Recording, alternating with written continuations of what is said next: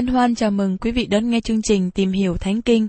Đây là một chương trình học kinh thánh liên tục và hệ thống trong thời gian 5 năm. Chúng ta sẽ lần lượt khảo sát từ sáng thế ký cho đến khải huyền. Mục sư tiến sĩ McGee là người được Chúa dùng để sáng lập và thực hiện chương trình này.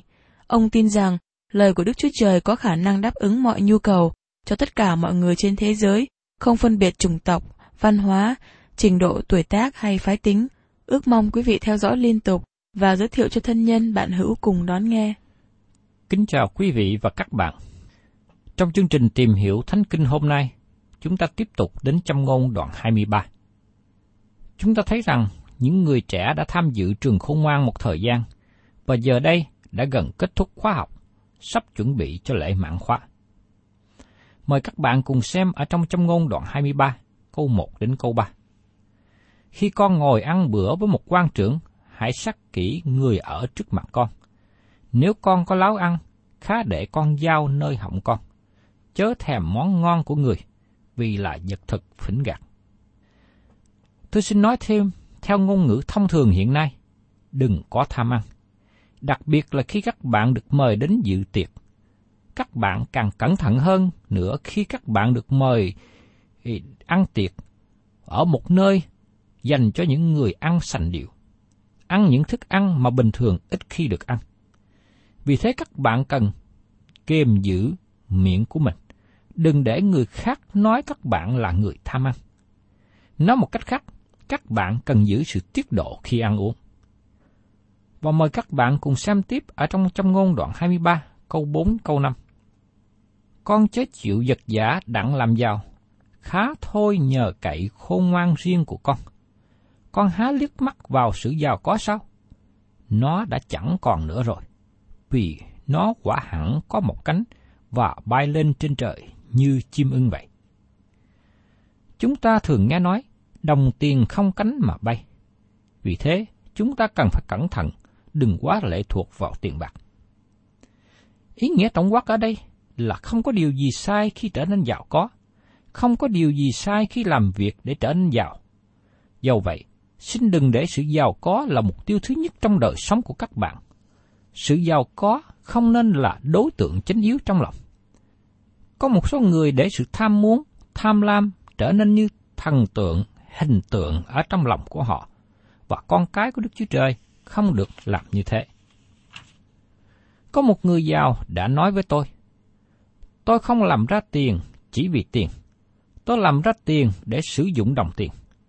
Trước nhất tôi dùng đồng tiền để làm những điều tôi cần. Kế đến, tôi dùng đồng tiền cho công việc của Đức Chúa Trời. Không có điều gì sai khi trở nên giàu có. Điều sai ở đây xảy đến khi người giàu tự phụ về đồng tiền của mình. Tiền bạc trở nên ông chủ của tấm lòng. Đồng tiền thúc đẩy sự tham lam, thúc đẩy phạm tội. Đồng tiền trở nên hình tượng. Đó là điều chúng ta cần phải tránh. Tôi thấy ngày nay có số người thờ hình tượng bằng đá, bằng đồng, ít hơn số người thờ thần tài, thần đô la. Tôi thấy số người đi nhà thờ vào ngày Chủ nhật thì ít, nhưng số người đi vào các trung tâm thương mại, trong các nơi làm ăn vào ngày thứ hai thì rất đông. Có vị mục sư kể lại rằng vào sáng thứ hai, ông tình cờ gặp một người tín hữu trong hội thánh dỗ dã đi vào ngân hàng làm việc. Mục sư nói rằng, trong Chủ nhật tuần qua, hội thánh thiếu vắng ông. Người này trả lời, vào ngày Chủ nhật vừa rồi, tôi không khỏe nên ở nhà. Lúc đó, mục sư nghĩ thầm trong bụng. Ông ta không khỏe để đi nhà thờ vào ngày Chủ nhật, nhưng ông ta khỏe để đi làm việc kiếm tiền vào ngày thứ hai. Câu trong ngôn này nói chúng ta cần tránh việc tham lam tiền bạc. Nó là một thần giả. Nó giống như chim ưng xè cánh bay đi, không biết lúc nào. Và trong sách Cấm ngôn đoạn 23 câu 6 đến câu 8 nói tiếp.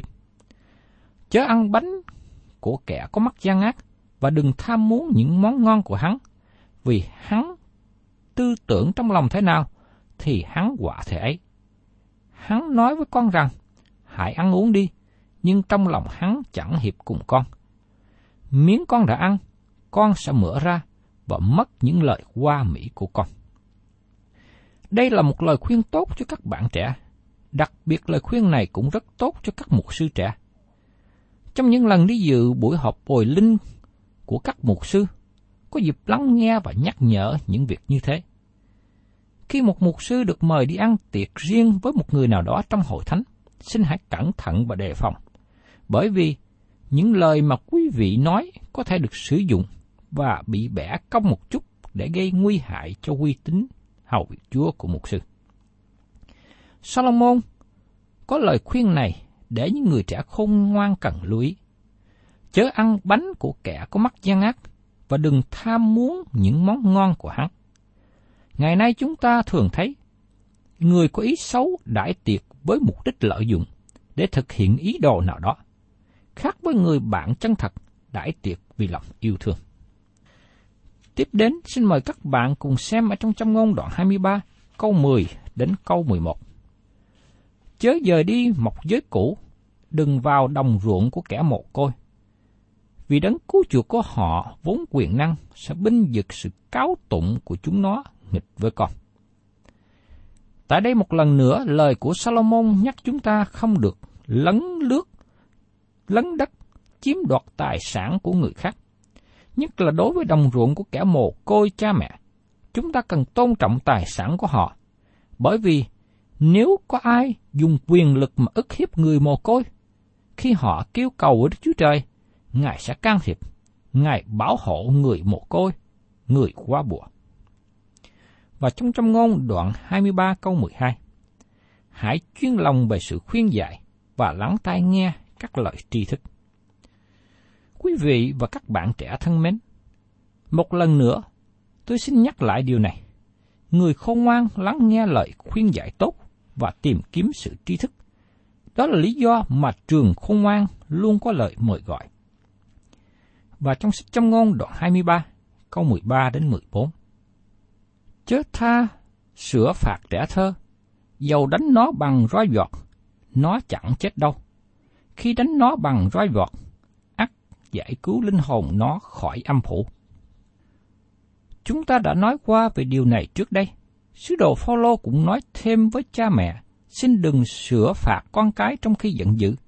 Sự sửa phạt là áp dụng kỷ luật để dạy con cái, để nó được trở nên tốt hơn. Cha mẹ không nên dùng sự sửa phạt để trừng trị con cái. Chúng ta không nên nói với con cái là chúng nó bị trừng phạt, nhưng cha mẹ cần giải thích các con bị phạt vì các con đã làm điều lầm lỗi. Trong Ephesos đoạn 6 câu 4 nhắc nhở rằng, Hỡi các người làm cha, chớ chọc con cái mình giận dữ, hãy dùng sự sửa phạt khuyên bảo của Chúa mà nuôi nấng chúng nó. Xin quý vị cha mẹ nhớ rằng, kỷ luật là để dạy dỗ, không dùng kỷ luật để trừng trị. Và trong sách châm ngôn đoạn 23 câu 15 Hỡi con, nếu lòng con khôn ngoan, thì lòng ta sẽ được vui mừng. Chúng ta thấy kết quả của sự khôn ngoan. Lòng khôn ngoan đem đến sự vui mừng. Như hình ảnh của người cha vui mừng khi đứa con trai đổ đạt trở nên người tốt. Và trong sách Câm ngôn đoạn 23 câu 17 lòng con chớ phân bì với kẻ ác, nhưng hàng ngày hãy kính sợ Đức Giê-hô-va. Đây là một lời khuyên rất tốt. chúng ta là người khôn ngoan, chú ý lắng nghe. Lòng con chớ phân bì với kẻ ác. Chúng ta thấy có một số người ác mà trở nên giàu, hưng thịnh và quyền thế. Xin nhớ đến số phận sau này của người ác sẽ bị đoán phạt, sẽ bị sự đoán phạt của Đức Chúa Trời. Vì vậy, chúng ta là con cái Đức Chúa Trời, là người khôn ngoan xin hãy trung tín đi theo con đường kính sợ Đức Chúa Trời. Đừng bao giờ đi theo con đường của kẻ ác. Và trong sách châm ngôn đoạn 23, câu 19 đến 21. Hỡi con, hãy nghe và trở nên khôn ngoan, khá dẫn lòng con vào đường chánh, chớ đồng bạn cùng kẻ bộm rượu, hoặc với kẻ láo ăn, vì bộm rượu và kẻ láo ăn sẽ trở nên nghèo, còn kẻ ham ngủ sẽ mặc rách rưới. Một lần nữa xin các bạn trẻ hãy cẩn thận trong việc kết bạn. Khi kết bạn với người xấu, người ác, chúng ta sẽ trở nên đồng một cách sống với họ. Vì thế các bạn trẻ cần cảnh giác và tránh xa. Và trong sách châm ngôn đoạn 23 câu 22, Hãy nghe lời cha đã sanh ra con, chớ khinh bỉ mẹ con khi người trở nên già yếu. Người trẻ giờ đây gần tốt nghiệp ở trường khôn ngoan, cha mẹ trở nên già. Có thể người cha còn vững vàng, tâm trí còn tốt.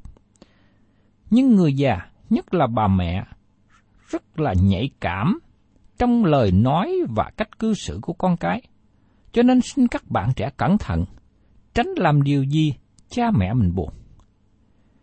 Các bạn có nghe qua về ví dụ của Absalom ông ta tự phụ và nghĩ rằng ông có thể thắng hơn cha mình. Cho nên ông ta phản nghịch và chống lại vua cha. Khi David chạy khỏi thành Jerusalem, Absalom kéo quân đuổi theo. Đó là một lầm lẫn lớn của Absalom, bởi vì David là một tướng tài giỏi và đầy kinh nghiệm chiến trường. Trong khi đó Absalom là một người trẻ, chưa kinh nghiệm, cho nên Absalom đã bị thất trận và chết ở trong Samuel thứ nhì, đoạn 18 đã ghi lại cho chúng ta câu chuyện đó. Và tiếp đến, chúng ta xem ở trong trong ngôn đoạn 23, câu 23. Hãy mua chân lý, sự khôn ngoan, sự khuyên dạy và sự thông sáng, chớ hề bán đi. Các bạn và tôi không dùng tiền để mua lẽ thật. Nó có sẵn cho chúng ta, mà không có tiền nào có thể mua được. Lời của Chúa ở trong sách tiên tri Esai đoạn 55 câu 1 câu 3 nói như sau. Hỡi những kẻ nào khác, hãy đến suối nước. Người nào không có tiền bạc, hãy đến mua mà ăn. Hãy đến mua rượu và sữa mà không cần tiền, không đòi giá. Sao các ngươi trả tiền để mua đồ không phải là bánh? Sao các ngươi đem công lao mình đổi lấy vật chẳng làm cho no? Hãy chăm chỉ nghe ta, hãy ăn của ngon và linh hồn các ngươi vui thích trong của béo. Hãy nghiêng tai và đến cùng ta, hãy nghe ta thì linh hồn các ngươi được sống. Ta sẽ lập với các ngươi một giao ước đời đời, tức là sự nhân từ chắc thật đã hứa cùng David. Đấng Christ là điều mà con cái của Đức Chúa Trời rất cần đến. Ngài là lẽ thật, sự khôn ngoan, sự thông sáng một người Pharisee trẻ và thông sáng tên là Sauler và sau đó đã trở thành sứ đồ Phaolô nói với chúng ta ở trong sách cô tô thứ nhất đoạn 1 câu 30. Và ấy là nhờ Ngài mà anh em ở trong Đức Chúa Giêsu Christ là đấng mà Đức Chúa Trời đã làm nên sự khôn ngoan, sự công bình, sự nên thánh và sự cứu chuộc chúng ta. Và tiếp đến, chúng ta cùng xem trong trong ngôn đoạn 23, câu 24 25 cha người công bình sẽ có sự vui vẻ lớn, và người nào sanh con khôn ngoan sẽ được khoái lạc nơi nó. Ước gì cha và mẹ con được hớn hở, và người đã sanh con lấy làm vui mừng. Nếu quý vị làm cha mẹ có đứa con khôn ngoan sẽ đem đến sự vui mừng biết bao. Vì thế, các bạn trẻ hãy học theo sự khôn ngoan, sống theo sự khôn ngoan để làm vui lòng cha và mẹ là người đã nuôi dưỡng ra mình. Đặc biệt là người mẹ rất đổi vui mừng khi thấy đứa con của mình khôn ngoan và trưởng thành. Và trong sách châm ngôn đoạn 23 câu 26. Hỡi con, hãy dâng lòng con cho cha, và mắt con khá ưng đẹp đường lối của cha. Có người nói rằng, chúng ta có thể dâng tấm lòng cũ và dơ bẩn cho Đức Chúa Trời. Nhưng các bạn nên nhớ rằng, Đức Chúa Trời không dùng tấm lòng như thế.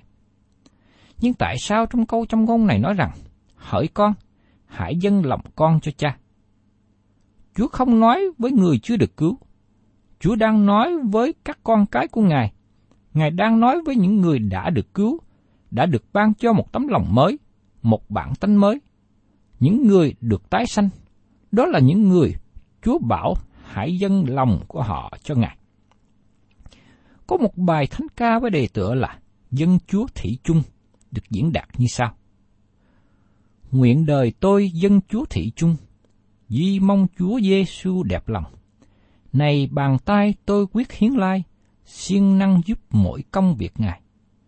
Trọn đời tôi nguyện cung hiến để chuyên tâm lo việc thượng thiên. Này bàn tay tôi quyết hiến lai, đi đây đó để lo việc Ngài. Này giọng tôi xin cùng hiến dân, luôn luôn tán mỹ danh chân thần. Trọn đời tôi nguyện cung hiến để chuyên tâm lo việc thượng thiên. Này miệng tôi xin Chúa tẩy thanh, dâng cho Chúa để rao tinh lành. Bạc vàng xin dâng hết Chúa ơi, đem chi phí để rao đạo trời. Trọn đời tôi nguyện cung hiến để chuyên tâm lo việc thượng thiên. Này lòng con, dâng hết bữa nay, không dám giữ ý riêng từ rải. Nguyện lòng con xin Chúa quản cai, đem biến quá nên ngôi ngự Ngài. Trọn đời tôi nguyện cung hiến để chuyên tâm lo việc thượng thiên. Và tiếp đến, xin mời các bạn cùng xem ở trong sách trong ngôn đoạn 23 câu 27. Vì kỹ nữ vốn là một cái hố sâu và dâm phụ là một cái hầm hẹp. Các bạn trẻ thân mến, những kỹ nữ và dâm phụ lôi cuốn dẫn đưa những người khác đi trong con đường xa ngã. Vì thế các bạn cần phải tránh xa. Tôi mong muốn các bạn nên lắng nghe lời khuyên này. Xin các bạn đừng để học biết bởi kinh nghiệm thất bại đau thương, e rằng đời sống của các bạn hư hoại đi. Và trong trong ngôn đoạn 23 câu 28 nói tiếp, Nàng đứng rình như một kẻ trộm, làm cho thêm nhiều kẻ gian tà trong bọn loại người. Có hai người cho chúng ta những thí dụ điển hình về việc kỹ nữ dẫn dụ lôi cuốn. Thứ nhất là Juda liên hệ đến nàng Tama trong sách Sáng Thế Ký đoạn 38. Đây là một câu chuyện buồn cho chúng ta thấy hậu quả của việc đi theo kỹ nữ. Thứ hai là chuyện của Samson với nàng Dalila trong sách các quan sát đoạn 16. Samson bị bắt, bị móc mắt, bị bắt xây cối và cuối cùng bị chết một cách thảm hại. Tôi xin nhắc lại các quan sách đoạn 16 để chúng ta thấy một hình ảnh cụ thể tại đây. Samson đi đến Gaza thấy một người nữ ở đó bèn đi vào nhà nàng. Người ta thực lại cho dân Gaza rằng Samson đã đến đây. Chúng bèn vây người và rình giữ trọn đêm tại cửa thành. Cả đêm ấy, chúng giữ yên lặng mà rằng, rựng sáng chúng ta sẽ giết hắn. Samson ở ngủ cho đến khuya. Lối khuya người thức dậy, nắm hai cửa thành và cây trụ, nhổ lên luôn với cây then, vác trên vai và đem lên chót núi ngang Hebron. Sau đó, người yêu mến một người nữ trong chủng Soret tên là Dalila. Các quan trưởng Philippines đến nhà nàng mà rằng, hãy ráng dụ dỗ hắn, hầu cho biết bởi đâu hắn có sức mạnh lớn lao kia và chúng ta phải làm thế nào cho được thắng hơn, trói và bắt kháng phục. Chúng ta ai nấy sẽ thưởng cho nàng một trăm miếng bạc. Dalila nói cùng Samson rằng, Tôi xin chàng hãy nói cho tôi biết bởi đâu chàng có sức mạnh lớn lao và phải dùng chi chói chàng đặng bắt phục chàng. Samson đáp, Nếu người ta trói tôi bằng bãi sợ dây cung tươi và còn ướt, thì tôi sẽ trở nên yếu đuối như một người khác. Các quan trưởng Philippines đem cho Dalila bãi sợ dây tươi còn ướt và nàng lấy trói người. Vả lại, trong phòng của nhà nàng có binh phục. Nàng nói, ở Samson, người Philippines song hãm ngươi. Song người bức những sợi dây như sợi chỉ gai đứt khi đụng đến lửa. Như vậy, căn nguyên sức mạnh của người chẳng tìm ra được. Dalila nói cùng Samson rằng, Này chàng đã gạt tôi, nói dối cùng tôi. Xin bây giờ tỏ cho tôi biết phải lấy chi chói chàng. Người đáp, Nếu người ta cột ta bằng dây lớn mới chưa hề ai dùng, thì ta sẽ trở nên yếu như một người khác. Vậy, Dalila lấy dây lớn mới trói Samson rồi nói rằng, ở Samson, người Philippines sống hãm ngươi. Và có binh đang phục trong một phòng. Nhưng người bức những sợi dây lớn trói tai y như một sợi chỉ vậy. Dalila nói cùng Samson rằng, chàng gạt tôi và nói dối tôi đến bây giờ. Vậy xin hãy nói cho tôi biết, phải cho chàng bằng chi? Người đáp, nàng cứ dệt bãi loạn tóc thắt của đầu ta trong canh chỉ của nàng. Dalila lấy con sẻ cột chặt lại, rồi la rằng, Ở Samson, người Philippines xong hãm ngươi, nhưng người thức dậy, nhổ con sẻ của khung cưỡi ra luôn với canh chỉ.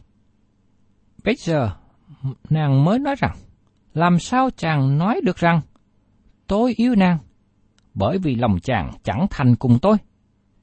Chàng đã gặp tôi ba lần, và chẳng nói cho tôi biết bởi đâu có sức lực lớn của chàng. Mỗi ngày nàng lấy những câu hỏi ghẹo lòng, rối trí người, đến nỗi người bực tức mình hậu chết. Người bèn tỏ hết sự lòng mình mà rằng, Giao cạo chẳng hề đưa qua đầu ta, vì từ trong lòng mẹ ta là người Nasire cho Đức Chúa Trời. Nếu ta bị cạo, sức lực ta sẽ lìa khỏi ta. Ta tất trở thành yếu như người khác.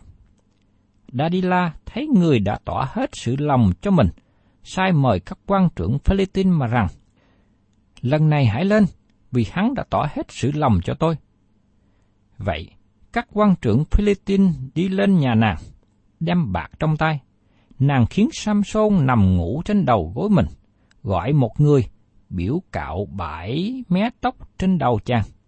Như vậy, nàng khởi làm khốn khổ người, sức lực bèn lìa khỏi người. Bấy giờ nàng nói, ở Samson, người Philippines song hãm ngươi.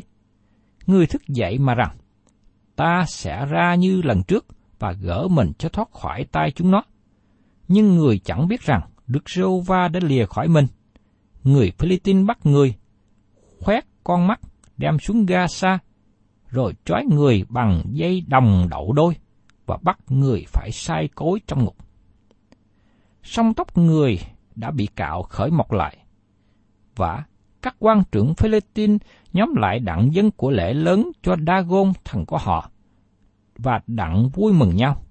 Chúng nói rằng, thần của chúng ta đã phó Samson vào tay chúng ta là kẻ thù nghịch chúng ta. Dân sự vừa thấy người cũng cất tiếng khen ngợi thần mình mà rằng, thần chúng ta đã phó kẻ thù nghịch vào tay chúng ta là kẻ đã phá hại xứ chúng ta và đã giết biết bao nhiêu người. Đang khi lòng hớn hở, chúng la lên rằng, hãy gọi Samson để hắn làm trò vui chúng ta. Vậy chúng dẫn Samson ở ngục đến, rồi người làm trò trước mặt chúng. Người ta đã để người đứng giữa các cột. Samson bèn nói với những kẻ nắm tay mình rằng, hãy buông ta, và để ta rờ đến cột đỡ chịu cái đền, hầu cho ta dựa vào đó. Và đền đầy những người nam và nữ, và hết thảy các quan trưởng Philippines đều ở đó. Vậy, tại trên mái đền, đã có độ ba ngàn người nam và nữ xem Samson làm trò. Bây giờ Samson kêu cầu Đức giê va mà rằng, Chúa giê va ơi, xin Ngài nhớ lại tôi. Hỡi Đức Chúa Trời, xin hãy ban sức lực cho tôi chỉ một lần này mà thôi, hầu cho tôi báo thù dân Philippines về sự mất hai con mắt tôi.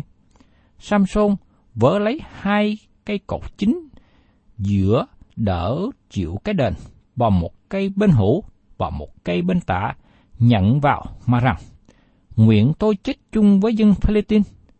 Đoạn người ráng hết sức xô hai cái cột đền đổ xuống trên các quan trưởng và cả dân sự ở đó. Ấy vậy, trong lúc chết, Samson giết nhiều người hơn là giết trong khi còn sống. Kế đó, anh em người và cả cha người đi xuống, đem thay người về, chôn tại giữa Seroa và Etoon, trong mộ của Manoa, cha người. Samson làm quan xét trong dân Israel 20 năm. Thưa các bạn, đây là một cái hình ảnh rất đau lòng. Thất bại về Samson đã bị sự dẫn dụ của người nữ. Và tiếp đến, chúng ta cùng tìm hiểu trong sách Châm ngôn đoạn 23, câu 29 đến 32. Ai bị sự hoạn nạn? Ai phải buồn thảm? Ai có sự tranh cạnh? Ai than xiết? Ai bị thương tích vô cớ? Ai có con mắt đỏ? Tất những kẻ nán trễ bên rượu, đi nếm thứ rượu pha. Chớ xem ngó rượu khi nó đỏ hồng, lúc nó chiếu sao trong ly, và tuôn chảy dễ dàng. Rốt lại, nó cắn như rắn và chích như rắn lục. Tại đây một lần nữa có lời cảnh giác chống lại việc say rượu. Khi nhìn ly rượu đỏ, trông rất hấp dẫn. Nhưng khi các bạn bị rượu nhập vào, nó sẽ làm cho mắt các bạn lòa đi và cuối cùng phải nằm xẹp, bị rượu đánh sập, bị say mê. Và trong trong ngôn đoạn 23, câu 33 đến 35. Hai con mắt con sẽ nhìn người dâm phụ, và lòng con sẽ nói điều gian tạc con sẽ như người nằm giữa đáy biển, khác nào kẻ nằm trên chót cột buồm vậy Con sẽ nói rằng, người ta đập tôi, nhưng tôi không đau. Người ta đánh tôi, song tôi không biết. Khi tôi tỉnh dậy, tôi sẽ trở lại tìm uống nó nữa. Đây là hình ảnh của người tỉnh rượu. Rất tiếc, qua cơn say rượu, người ấy trở lại uống tiếp tục. Người say rượu bị thần men bắt lấy. Quý vị và các bạn thân mến, trong trăm ngôn đoạn 23, khuyên và cảnh giác chúng ta hai điều phải tránh.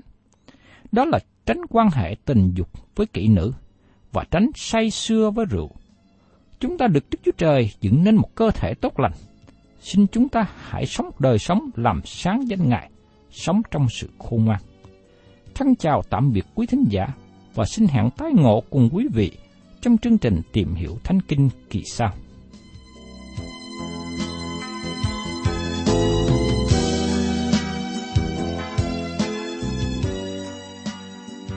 Cảm ơn quý vị đã đón nghe chương trình Tìm hiểu Thánh Kinh. Nếu quý vị muốn có loạt bài này, xin liên lạc với chúng tôi theo địa chỉ sẽ được đọc vào cuối chương trình. Kính chào quý thính giả.